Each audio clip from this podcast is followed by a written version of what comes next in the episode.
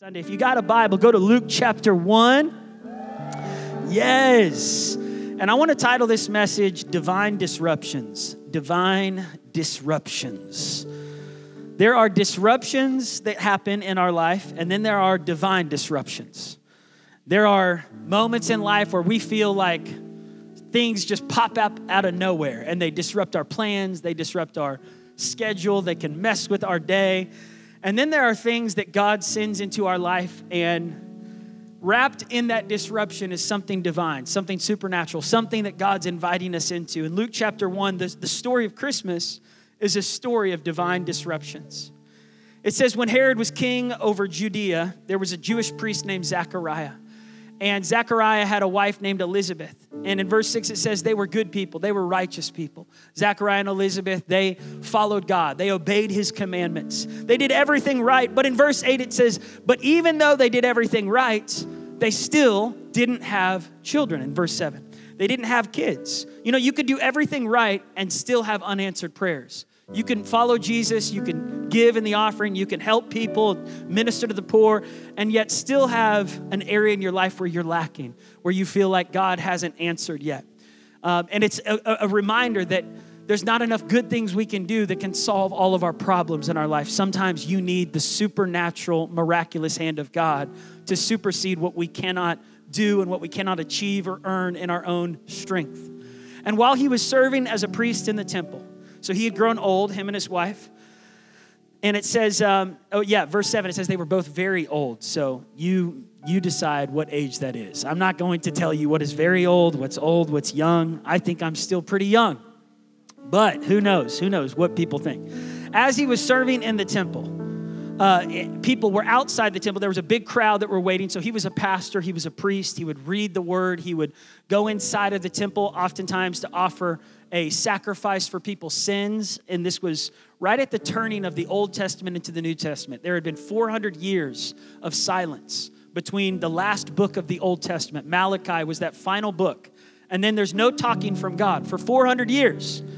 If people ask, you know, what's the last thing you heard from God? They say, we, we hadn't heard from God in hundreds of years. We hadn't heard God speak. There had been no prophets, there had been no visions, no dreams, no visitations from God or angels. And so Zechariah is here, he's serving in the temple. And while he was in the sanctuary in verse 11, it says, Suddenly an angel of the Lord showed up. Boo, you know, and he just scared him, just showed up right there. He's like, sneaky. Shows up right next to Zechariah. Zechariah in verse 11 says, He was terrified. He was so afraid. Fear fell upon Zechariah. He didn't know what to do. Everybody say divine disruption. All right, so Zechariah was doing something. He was doing what he normally does. He was going about his order, his schedule, his plans, his day. He was doing his priestly duty, and God disrupts it. He disrupts the whole situation. And then the angel speaks to him Do not be afraid, Zechariah. I think that's a word for 2023 going into 2024. A world that is shouting fear, a world that is shouting strife and division, a world that's telling you to pick sides, a world that's telling you that things are going to get worse in the economy and worse in situations, and there's going to be more wars, and there's going to be more genocide, there's going to be more pain in these times, it's very easy to get afraid. It's very easy to worry. It's very easy to feel like you're all alone. But the angel said to Zechariah, and I believe he's speaking it to you today, he's disrupting your fear and he's saying, Do not be afraid, for the Lord is with you. Your prayer has been heard. Your wife Elizabeth will bear you a son. Now, hold up. If I was a DJ, this is where I'd be like, whoop, whoop. I would disrupt the thing, right? Because Elizabeth is very old. Zachariah is very old. In his mind, he's thinking, You're telling me you've heard my prayer? I've been praying for decades. I've been praying for 50 plus years. We're in our late 70s. We're in our early 80s. You're telling me we're now going to have a child? When we wanted a child when we were 20, 25, 30, maybe 40, but you're saying we're, we're, we're getting pregnant now in our 80s? What are you talking about, right? Zachariah's got to be thinking it's a little too late. We've missed our window. Or are you sure this doesn't seem like the right time? You're about to disrupt everything. We're trying to retire right now, and you're telling us we're going to be changing diapers? right? So he's thinking about this. He says, Elizabeth's going to be pregnant, and you will call this baby John. This baby has a plan. This disruption has a plan, it has a purpose. He says, This divine disruption, in verse 14, this baby will bring you great joy. This baby will bring you gladness, and many people will rejoice at the birth of John. For he will be great in the sight of the Lord. He will drink neither wine nor strong drink. He will be filled with the Holy Spirit. I believe God is raising up a John the Baptist generation that is drunk on the Holy Spirit, filled with an anointing that is from heaven. He will turn many of the children of Israel back to God. In other words, he's going to be a revivalist. He's going to bring people who are far from God back home. He will go before him in the spirit and the power of Elijah. He'll turn the hearts of the fathers to the children you know, you think about disruptors in the business industry. Uh, that when, when Steve Jobs brought in the iPhone, it was a disruptive invention, right? It changed the way people thought about cell phones. Because before, before that, you know, the most like technologically advanced cell phone was the Blackberry. You guys remember the Blackberry? And before the Blackberry, it was like these huge, massive flip phones, or they, they weren't even a flip phone. My mom had one of these in her car with a cord connected to it. Y'all remember these? And it was like, that was, you were like, you were really ahead of your times. You were like back to the future, Marty McFly. It was, but when Steve Jobs brought the iPhone and it had like a camera and music, and all of a sudden we thought cell phones aren't supposed to have all this, and it was a disruptor. What the angel was telling Zacharias, your baby is going to be a disruptor. He's going to be a disruptor in the industry of how people think about God. He's going to be a disruptor in how people approach God. He's going to turn people back to a heart of repentance, back to the Lord. This baby is going to change the way that people treat each other. He's going to get families reconciled. He's going to bring kids back to their father, back to their fathers and mothers. He's going to call those who are rebellious to accept the wisdom of the godly. And Zechariah, the pastor, the priest, when he hears this sermon, he literally doesn't believe it. He says, "How can I be sure that this dream, this disruption is actually going to happen?" You say these things are going to happen, but don't you know I'm an old man now and my wife is very old, he said. He said, that was his words. And the angel says, All right, you want to talk about reasons why this can't happen? You want to talk about excuses why this disruption can't happen? I am Gabriel. I stand in the very presence of God. It was He who sent me to bring this good news to you. It was him who sent me with this message. Behold, because you don't believe, you will be mute. You will lose your voice. When you don't start speaking faith, you stop, you really oftentimes stop really losing, you start losing the voice that God gave you when you don't know how to speak the words. As a believer, I think about this, this is so true that God, He will either, in this case, hold you back from saying things that you are saying because what Zechariah was doing, he was talking himself out of the blessings of God. He was canceling the prophetic word over his life, and God didn't want that to happen. When God has a prophetic word for you, he doesn't want you to get in the way of you. So sometimes he'll he'll do things to help stop you from canceling what he's trying to do in your life. In this case, he muted Zechariah so that Zechariah wouldn't keep on talking himself out of the promise. The angel said, It's going to happen but you won't be able to talk until it happens because I don't want your words getting in the way of my future for you and Elizabeth. So all of a sudden, Zechariah loses his voice. When he leaves the temple, people start asking him questions. He can't talk. He's trying to motion, he's doing sign language. And all of a sudden, the people realize something supernatural has just occurred. Something has disrupted the sanctuary. Something has disrupted Zechariah's life. And we won't know until it's fulfilled, what it exactly is. In that moment, Elizabeth became pregnant. When Zachariah came home, she went into seclusion for five months. She said, How kind God is that he thought of me, that he remembered me, that he's about to dis- uh, take away my disgrace. God is about to disrupt your disgrace. God is about to disrupt your sickness, your condition, your disappointment, your dis- depression, your discouragement. God's about to disrupt your sense of where is God? He's about to show up suddenly with favor and with hope. I just sense it. I feel like Christmas is a reminder that the promises of God are still true today for those of us, even those who are like the priest Zechariah, who say, I don't think it could happen. Even for the doubters, the skeptics, and the cynics, God still has a purpose. Lord, I pray that you would speak to us today. let us leave this room, God, with a greater sense of faith and anticipation that you still have promises to fulfill in us, for us, through us, for your glory. In Jesus' name, everybody said, Amen. Thank you so much, Israel. I want to make this message short and sweet. So the more you say amen, the faster we get out of here. Now, don't get carried away. Don't just start shouting amen every second. All right. I, I, I got five points, so we're going to go fast. But I believe the first point we see in this story is that we have to hear. Everybody say, hear. Hear the divine disruption. Faith comes by hearing, and hearing by the word of God. Right? So the first step in allowing a divine disruption to occur in your life is to hear it. And you say, Paul, how am I supposed to hear it? I've never heard God speak to me audibly. You hear it by listening to the word of God. You are in the room today listening to a divine disruption. Boo. He's here.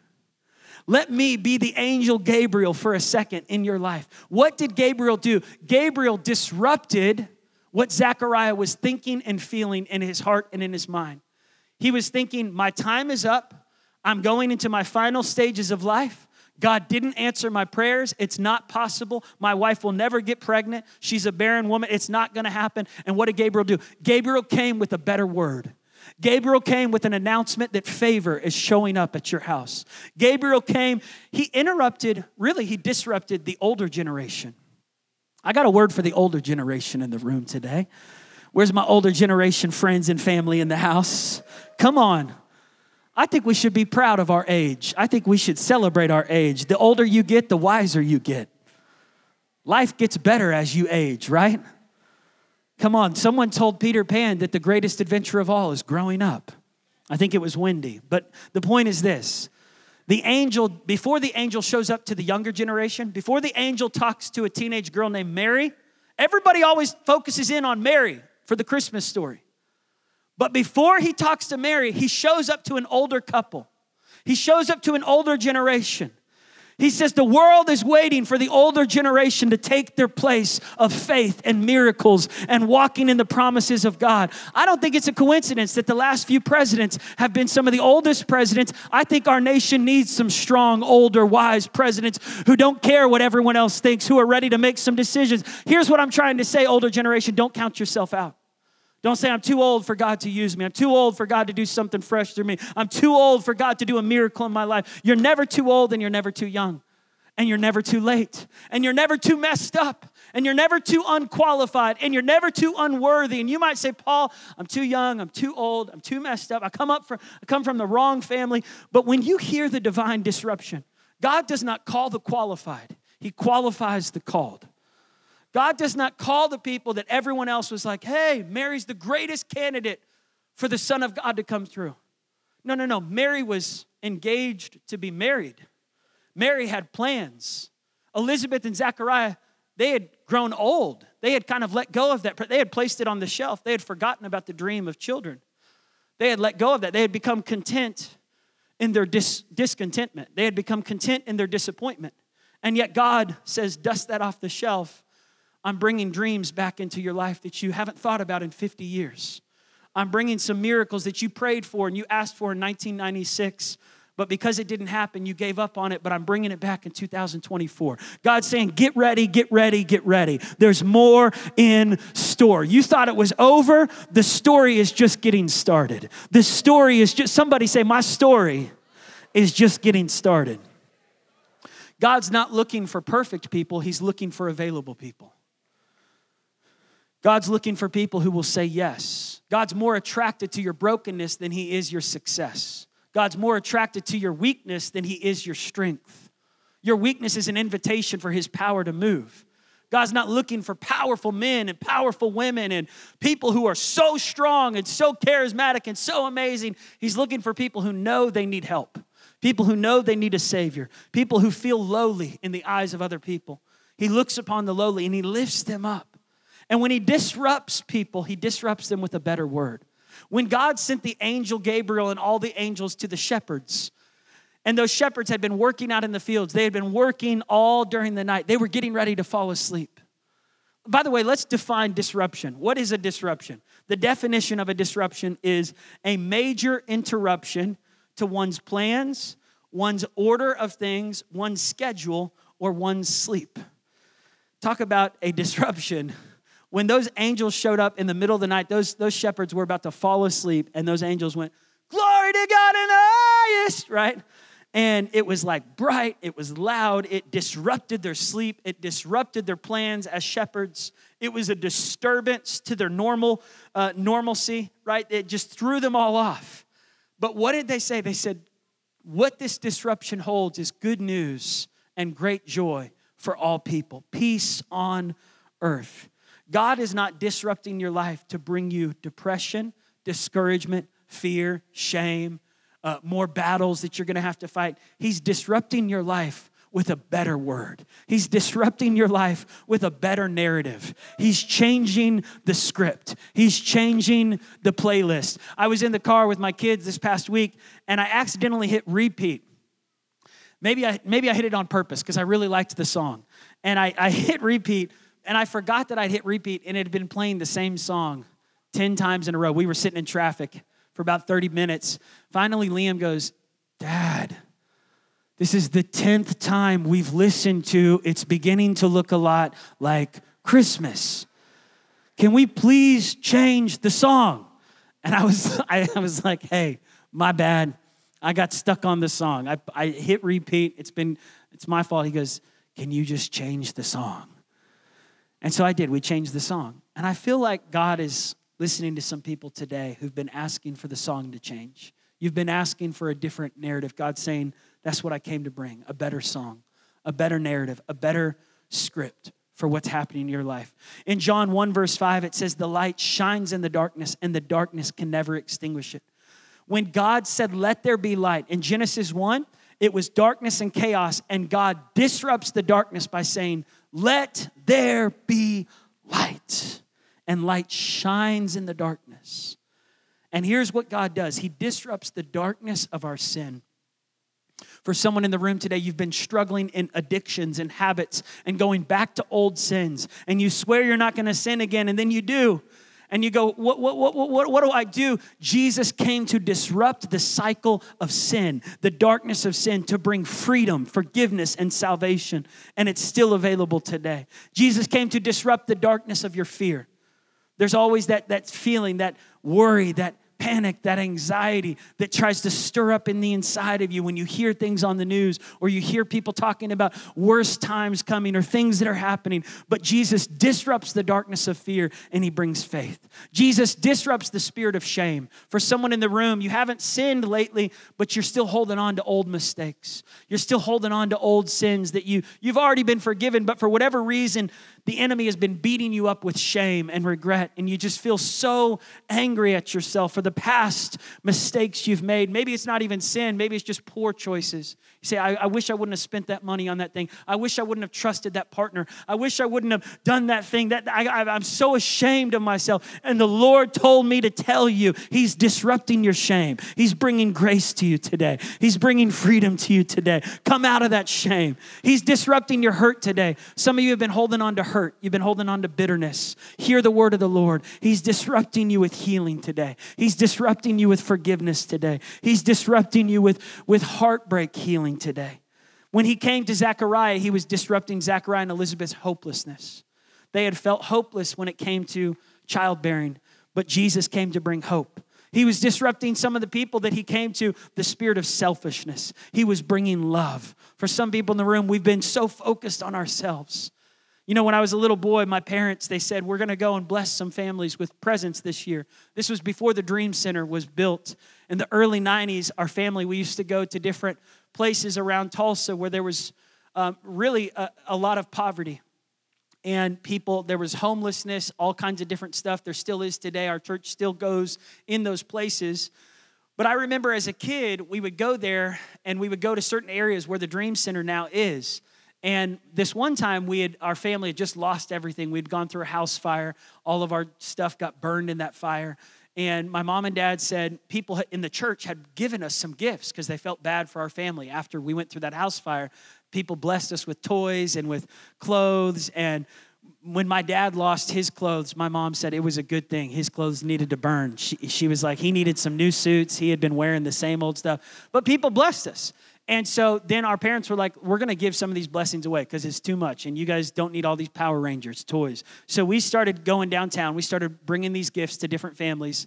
And on the way down there, I still remember John and I, as brothers, we would fight. We would get into so many like little petty arguments. We'd start hitting each other, punching each other. Then we would get out and bring our presents to people. And we were like, God loves you. We're just good little Christian boys, you know. We weren't. We weren't demons, but they thought we were angels. We weren't angels, we were just boys. And the thing that I just want to remind someone today is God's not looking for perfect families to move through. He's just looking for families that are willing to say yes. God wants to disrupt whatever's happening in your life and use you to be a disruptor of His hope to somebody else.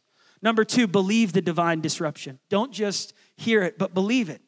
Zechariah questioned it. He said, How could this happen? I'm too old, my wife's too old.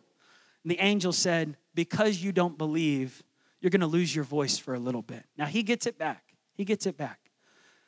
But sometimes we get in the way of the promises and the breakthrough and the miracles because we get into this place of trying to reason and logic and deconstruct God's word. I think it's time to stop the deconstruction and start the reconstruction to get back into the word of faith, to start believing what God says, to let the dreams of God grow on the inside of us, to stop questioning every little thing. If you live your whole life as a cynic, questioning everything, where will faith ever grow? And you go, Paul, why do I need faith? All I need is logic and intellect. And, and yet, that is not the answer. Because Solomon, the king, he studied intellectual ideas his whole life and he became miserable in his intelligence. He said, I studied so much, I read every book, studied every religion, and I lost my joy for life. It wasn't until I came back to the fear of God and faith in God with the uncertainty that I discovered joy again. There is something about faith in uncertain things that stirs up a spirit of joy, hope, and peace. It's, it's trusting in God, it's believing that the promises of God are not just for someone else, but they are for you too. When the angel came to Mary, the angel said, Behold, the favor of God is on you.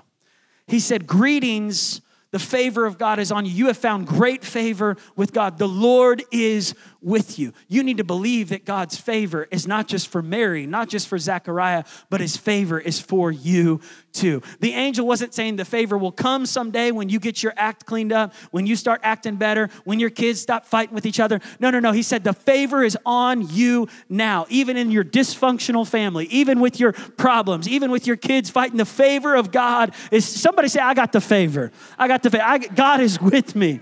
I need to believe that. Sometimes we question that because we feel like we're unworthy or our family is not enough or we haven't done enough.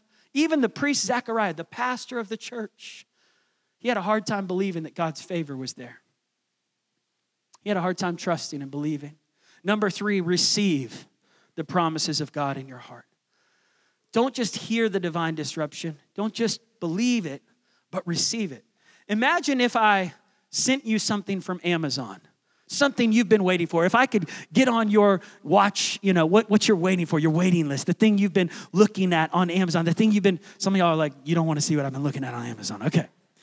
But if you had a wish gift list and I said, hey, we're going to take care of the biggest item on there.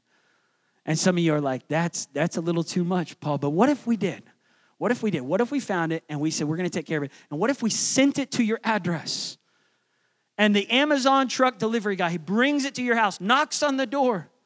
And you go look at that door and you see that huge box and you see what it is. You see the description on the box. And you see from Paul, from victory. And you look at it. And that Amazon driver, he just says, it's right here. He, he drives off. But all you do is you leave that box outside your door and you stare at it. You say, I don't think that's for me. I don't think that's for us. I don't think we can receive that. I don't think we've done enough. I don't think we've earned that. How many people are looking at the promises of God in Scripture, but they won't open the door and open up the box? It's still sitting under the Christmas tree. It's like we don't feel like it's ours to open up. Mary, when she heard the angel, watch this, when the angel shows up to Mary in the sixth month of Elizabeth's pregnancy, God sends the same angel, Gabriel, to Nazareth, a village in Galilee, to a virgin named Mary, pledged to be married to Joseph. Talk about a disruption. Gabriel comes and says, Greetings, favored woman, the Lord is with you. Confused, disturbed, disrupted, Mary looks at the angel and says, uh, What do you mean? And the angel says, Do not be afraid, Mary, for you have found favor with God. You will conceive and give birth to a son, and you will name him Jesus. And he will be very great, and he will be called the Son of the Most High. The Lord God will give him the throne of his ancestor David, and he will reign over Israel forever. His kingdom will never end. And Mary asked the angel, How can this happen since I do not know a man? In other words, she said, I'm a virgin and I don't have the, the connection with the man yet for this conception to happen. I need a man for this to happen. And I want you to just kind of spread that idea out for a second. So often, we're looking for people to make things happen in our life when God says, I don't need a man to do what I said I'm gonna do through you. I don't need a board to vote on it. I've already chosen you, Paul. I don't need these people to agree. When God picks you, He doesn't consult all your critics, He doesn't consult everyone else. When God says it's gonna happen, it's gonna happen. You can believe it. You and God are the majority. When you partner with God, see, the angel was saying, Mary, it's not going to happen because of someone's approval or validation of you. It's not going to happen because you're in the right partnership with a guy. It's going to happen because the Lord has chosen you. The angel said, I came to make you aware of what's already inside you. I came to remind you what God has already put inside you. I came to activate the dreams and the gifts and the plans and the purpose of what God has already put inside you. I just want to speak over someone today. There is so much more inside you than meets the eye. God has so much more potential inside you, so much more future inside you, so much more greatness inside of you. And the seed that was inside of Mary was a prophetic word. 350 prophecies in the Old Testament declared what would happen in the New Testament. Every single prophecy was fulfilled through Jesus. There is not a religion in the world that has as many prophecies stretched out over thousands of years that are fulfilled thousands of years later. Buddhism doesn't have it. Hinduism doesn't have it. Atheism sure doesn't have it. Christianity is the only religion that actually is backed up factually with stories and written by Isaiah the prophet, Nehemiah, David, Daniel, Solomon, Samuel, Micah, Habakkuk, Malachi. I'm telling you, if you ever question if this book is true, just look at the prophetic fulfillment of the Messiah when he came. When he came, he fulfilled. They said he would be born in Bethlehem. How would they know that? thousands of years ago. They said he would be born of a virgin. How in the world would this happen? Doesn't make sense to man's logic and reason, but God does it. It was a divine disruption. It changed the way people thought how God would move and what God would do. God's power is going to, this is what the angel tells Mary. She says, How will this happen? The angel says, The Holy Spirit will overshadow you. The power of the Most High will do what you cannot do. When someone in the room says, I'm too old, God says, I'm gonna do what you think you cannot do in your old age. When someone says, I'm too poor, God says, I'm gonna make you rich. When someone says, I'm too weak, how's this gonna happen? The Holy Spirit's gonna make you strong. The Holy Spirit is gonna do what, and then he says this what's more is that your relative Elizabeth has already become pregnant in her old age. People who used to say she was barren but now she's conceived a son and is in her sixth month. For nothing is impossible with God. No word from God will ever fail. Come on, give God praise. I want the band to come out. Mary said this She said, May it be unto me according to your word. She says, Behold, the, the maidservant of the Lord, let it be. She, in other words, she said, I surrender. I receive it. Somebody say, I receive it. Number four, I'm almost done. Be a divine disruptor for other people and surround yourself with divine disruptors. Once Mary had received this divine disruption, it says she hurried to the hillside, to the town where Zachariah and Elizabeth lived. She had to get around someone else who was in the middle of a divine disruption. When you're going through a transition phase in your life and you're trying to figure out who do I talk to because God's doing something in me and it may not make sense to the people who are closest to me, she said, I got to get around someone that God is doing something fresh in as well. And so she came to the house of Elizabeth, and at the sound of Mary's greeting, she's knocking on the door. When Elizabeth opens the door, the child inside of Elizabeth leaped, started doing somersaults on the inside. You see, when you get around people of faith, when you get around people who believe that God has more in store for you, when you get around people who say your best days are still in front of you, Paul, I know you walk through pain, I know you've been through trials, but God is not finished with you yet. When you get around people who believe that God is not finished with you, something on the inside starts leaping because someone believes what you believe deep down inside, even though you question it sometimes. When, when Elizabeth heard Mary's greeting, I don't know how long it had been since she had felt a kick from John. I don't know how long she had, she had been waiting since that baby had kicked the last time, but something about Mary's greeting made Elizabeth filled with joy. It says that the baby leaped inside her and the baby was filled with the Holy Spirit. Elizabeth was filled with the Holy Spirit. It was there was something about her greeting that stirred up faith. This is what we need to be for other people around us. This is what we need to be. You know, during um, uh, Ashley and I, we, we had three boys back to back to back to back. We got five kids. But when we first had Liam, it was really exciting. He was our first son. Then we had Benaiah. Then we had Mac. And um, those three boys, Ashley, I mean, she was a champion. Going just each of those boys, they they were, and and then they would jump on my back. They were routed. They're still like wrestling boys. They're they they are boy boys. And she said, "You want one more?" I was like, "Man, I'm feeling pretty content with three right now. This feels like plenty for us to try to handle. I mean, we're we're two on three. It's it's you know a zone defense with these three boys. But God surprised us and gave us a girl, Princess Ellie. That was number four. It was so special to have a girl. After three boys, I was like, yes, it's complete. We're even numbers. We can all ride on the roller coaster with a partner. You know, that's how I think in my mind. I'm like, six, that's the perfect number. Two parents, four kids, we got this. It's all, and it's gonna be tough. Like, we're, we're, we're, with four kids, we're all out in the water. We're just trying to keep each other afloat here. Um, and then COVID hit, and COVID was a disruption to the whole world.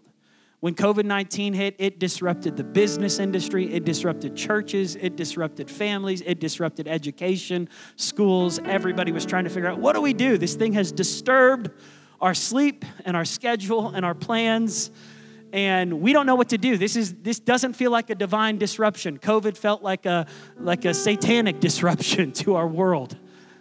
But the church pivoted and we saw god move and we started doing outdoor services and rooftop revivals and we gave 16 million bags of groceries to people who were hungry across the Midwest. As a church in Tulsa, Oklahoma, we partnered with Farmers to Families, Ivanka Trump. They sent the whole group here.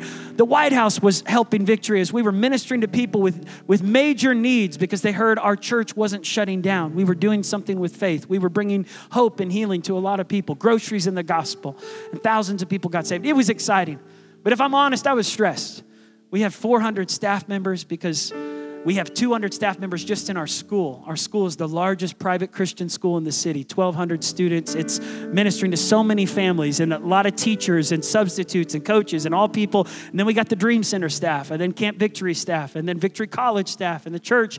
And I was overwhelmed. I was like, okay, four kids, rooftop revivals, COVID 19, don't get sick, uh, uh, don't get arrested by the mayor. Uh, make sure you try to wear a mask as often as you can in the places that you need to wear the mask, and, and then make make sure that we don't have to lay off staff. And I was, I was battling it. In fact, I talk about it in my new first book, Mind Games, y'all. This is a little plug for the book. Uh, this is my first ever book, 236 pages. I talk about just walking through all kinds of struggles in the mind and uh, everything from fear and panic and worry and depression, all that kind of stuff, and what God did.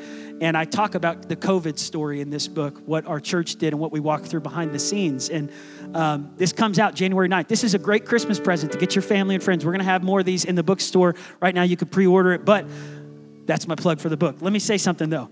During that time, I was overwhelmed, and the Lord was giving us grace and peace, and we were getting through it. And I was like, okay, I can't handle one more thing. We've got enough on our plate. And I remember when Ashley came home, December of 2020, and she said, uh, Surprise, we're pregnant with number five.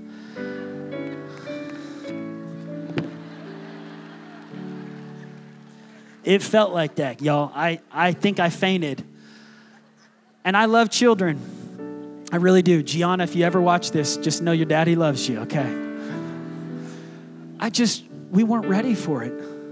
I, I, I just was, uh, it was just a lot.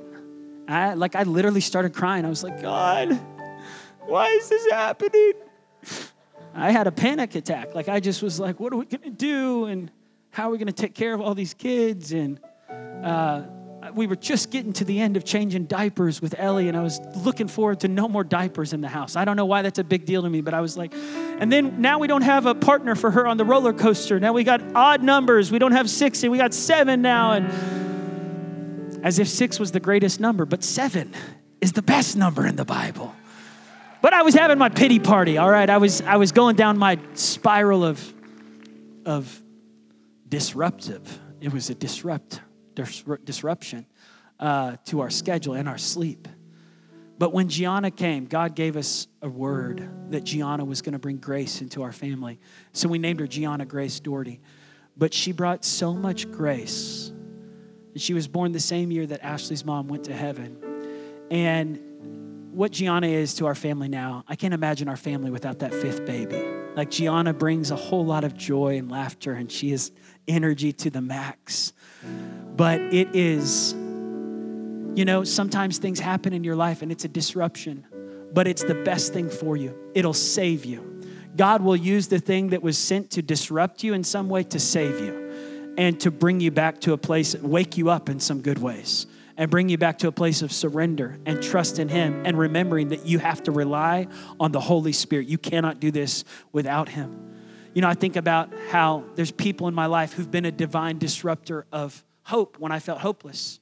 During that same time, and, and I remember actually something I share in my book is there was a time um, 10 or 11 years ago where I was really depressed discouraged. I don't know. I just let the enemy beat me up and and I got this text message. It was a disruptive text message. It came to me at about 10:30 p.m. from a pastor of a very large, amazing, thriving church, and um, he just said, "Paul, I know you're going through it, but I just want you to know your birthday's coming." And I was like, "What?" And he told me who it was, and I was like, How'd you get my number? And how do you know that my birthday's coming? It wasn't coming for like another five months. He's like, I'm not talking about your physical birthday.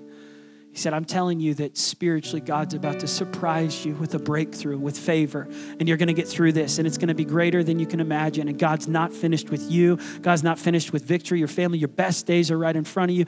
And he just started speaking this encouragement in the middle of a dark time. It was like light shining in the darkness. He was a disruptor of my own hopelessness. I think God wants to send you as a Gabriel angel this week to send a text message, make a phone call, to reach out to someone, to surprise someone with with encouragement, someone who feels discouraged. Yesterday, I was at the gas station and I carry these cards with me. These are invite cards, they're on the back of your chair. Grab a couple of these if you don't mind. Just take 10 or 12 or take three or four, put them in your wallet, your purse, your back pocket. These are victory invite cards. I was at the gas station yesterday and this lady behind the cash register just looked discouraged. And I said, Ma'am, you doing okay? She was like, I'm all right, just can't wait to get off work. And I said, uh, What are you doing for Christmas Eve? She said, I don't know. My husband and I and kids, we'll just we'll just be watching TV, just staying home. And I said, You should come to church. She was like, Really? I was like, Yes. You know, Christmas time, people are more willing to come to church at Christmas time than, than most any uh, week of the year because Christmas reminds them of Jesus, reminds them of the need of Jesus in their life, reminds them of it's a new year that's coming, it's the end of the year. They're just willing to come. There's, there's been a research out there 62% of formerly church people are open to attending church regularly again around Christmas time. They're willing to come back and keep coming back into the new year. 58% simply feel it's time to come back. We're calling all the prodigals back home again. 41% say they would come to church if a friend invited them or even an acquaintance, even if you're not close. Bring them an invite card. 35% would return if they knew there were people who had sinned like them who went to church. Any sinners that have been saved by a Savior in the room today? Every saint was once a sinner, and every sinner has a future to be a saint. But when I told this lady at the gas station, I said, You should come to Christmas Eve. We're gonna have candlelight, we're gonna do communion. It's gonna be a beautiful time, sing carols, be about an hour, and 10 minute service. She said, Yeah, that sounds nice. I would love that. I, I want to come. I said, next week, come Saturday or 5, Saturday at 5 or Sunday 9 or 11. She said, Thank you. Thank you for that invite. I'm reminded every week that there are people in our city who need church. They need God, they need hope, they need an invite from you. And when we do that, we are divine disruptors to the darkness that people are facing. Here's my last point right here. Number five worship while you wait for the divine disruption to be fulfilled. Worship while you wait. When Mary found out she was going to have a baby, the next thing she did after talking to Elizabeth, she began to worship. She said, My soul magnifies the Lord. My spirit rejoices in God, my Savior for he has seen my low estate, and from now on all generations will call me blessed. For the mighty one is holy, he is worthy, he has done great things. He has done great things for me. He's doing great things for me. He shows mercy from generation. Come on, stand to your feet. From generation to generation. When God opened Zechariah's mouth after John the Baptist was born, the first thing Zechariah began to do was worship the Lord. He said, Praise the Lord, O my soul. Bless the Lord, O my soul. He has visited and redeemed his people. He has sent a mighty Savior. He has redeemed the covenant that he swore to his, our ancestor Abraham. We've been rescued from our sin, we've been rescued from our darkness. For the righteousness of God has come to his people. He's giving light to those who sit in darkness, in the shadow of death. He's guiding us on the path of peace. Mary said, The Lord is with his servant Israel. He has remembered his mercy. He has remembered his promise to Abraham, to Isaac, and to Jacob. Y'all, there's something that happens when we begin to worship. I just feel to end this service with worship. Would you just close your eyes all over this place? We're going to worship God for a few minutes and then we'll dismiss. But I, I believe you came here today to have an encounter with God, a divine disruption. Some of you have been walking through it. You have been going through some stuff that you just need God to disrupt. You've been going through some discouragement, some depression, some fear, some anxiety, some shame, some sin, some stuff you've just been going through in your family, in your health. It's like the enemy has just launched battle and assault after assault. But today, the Lord is sending a divine disruption. The angel is speaking. Do not be afraid. Lift your eyes to heaven. Look to where your help comes from. Remember to worship while you wait for the promise to be fulfilled. If you're here today and you need God to touch your heart, your life, you need that promise of God, you need a miracle, a breakthrough, a divine disruption, I want you to raise your hand all over this place, hands going up from the front to the back. I'm going to ask you to just leave your seat as we worship. Come down to the altar, come join me. Husbands, wives, single people, young adults, young professionals, grandparents, whatever age you are, whatever season of life you're in come down to the altar. Today is a day for you to lift your eyes to heaven, to worship while you wait for your breakthrough, to worship while you wait for God to move in and through your life. Lamar, would you just lead us in that song? Let's worship the Lord. If you need to surrender to Jesus, come down to the altar. If you need to get right with the Lord, come down to the altar. You are more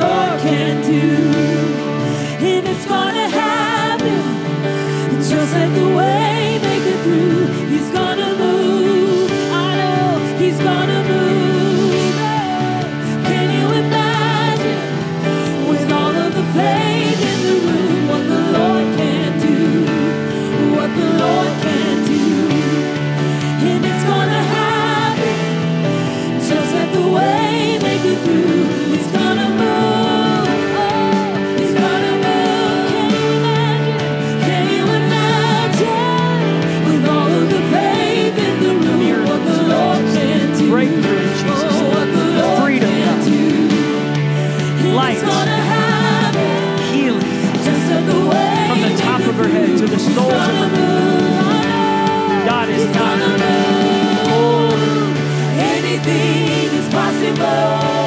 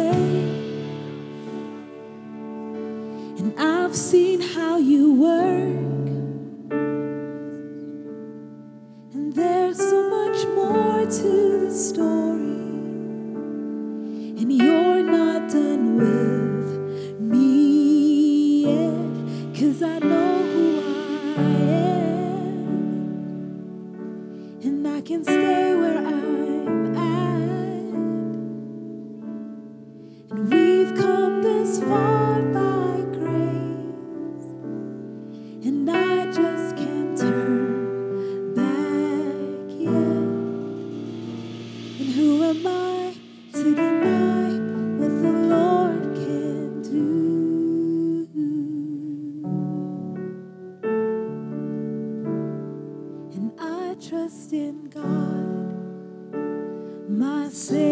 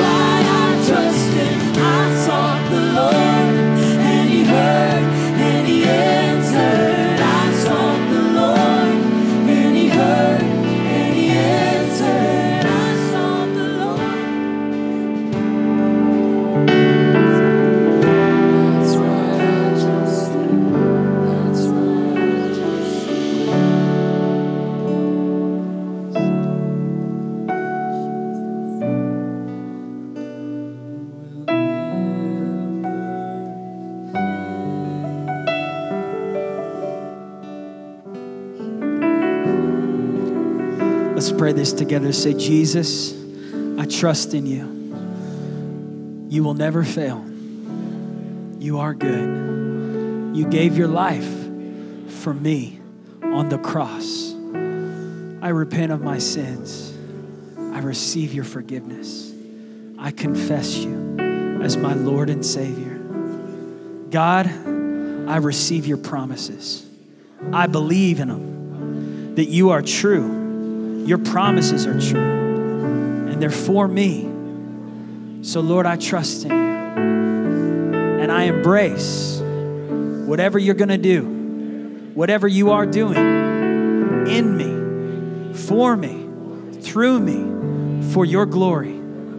Have your way. I surrender. Nothing is impossible. I believe you can do all things so I trust in you. In Jesus' name, amen.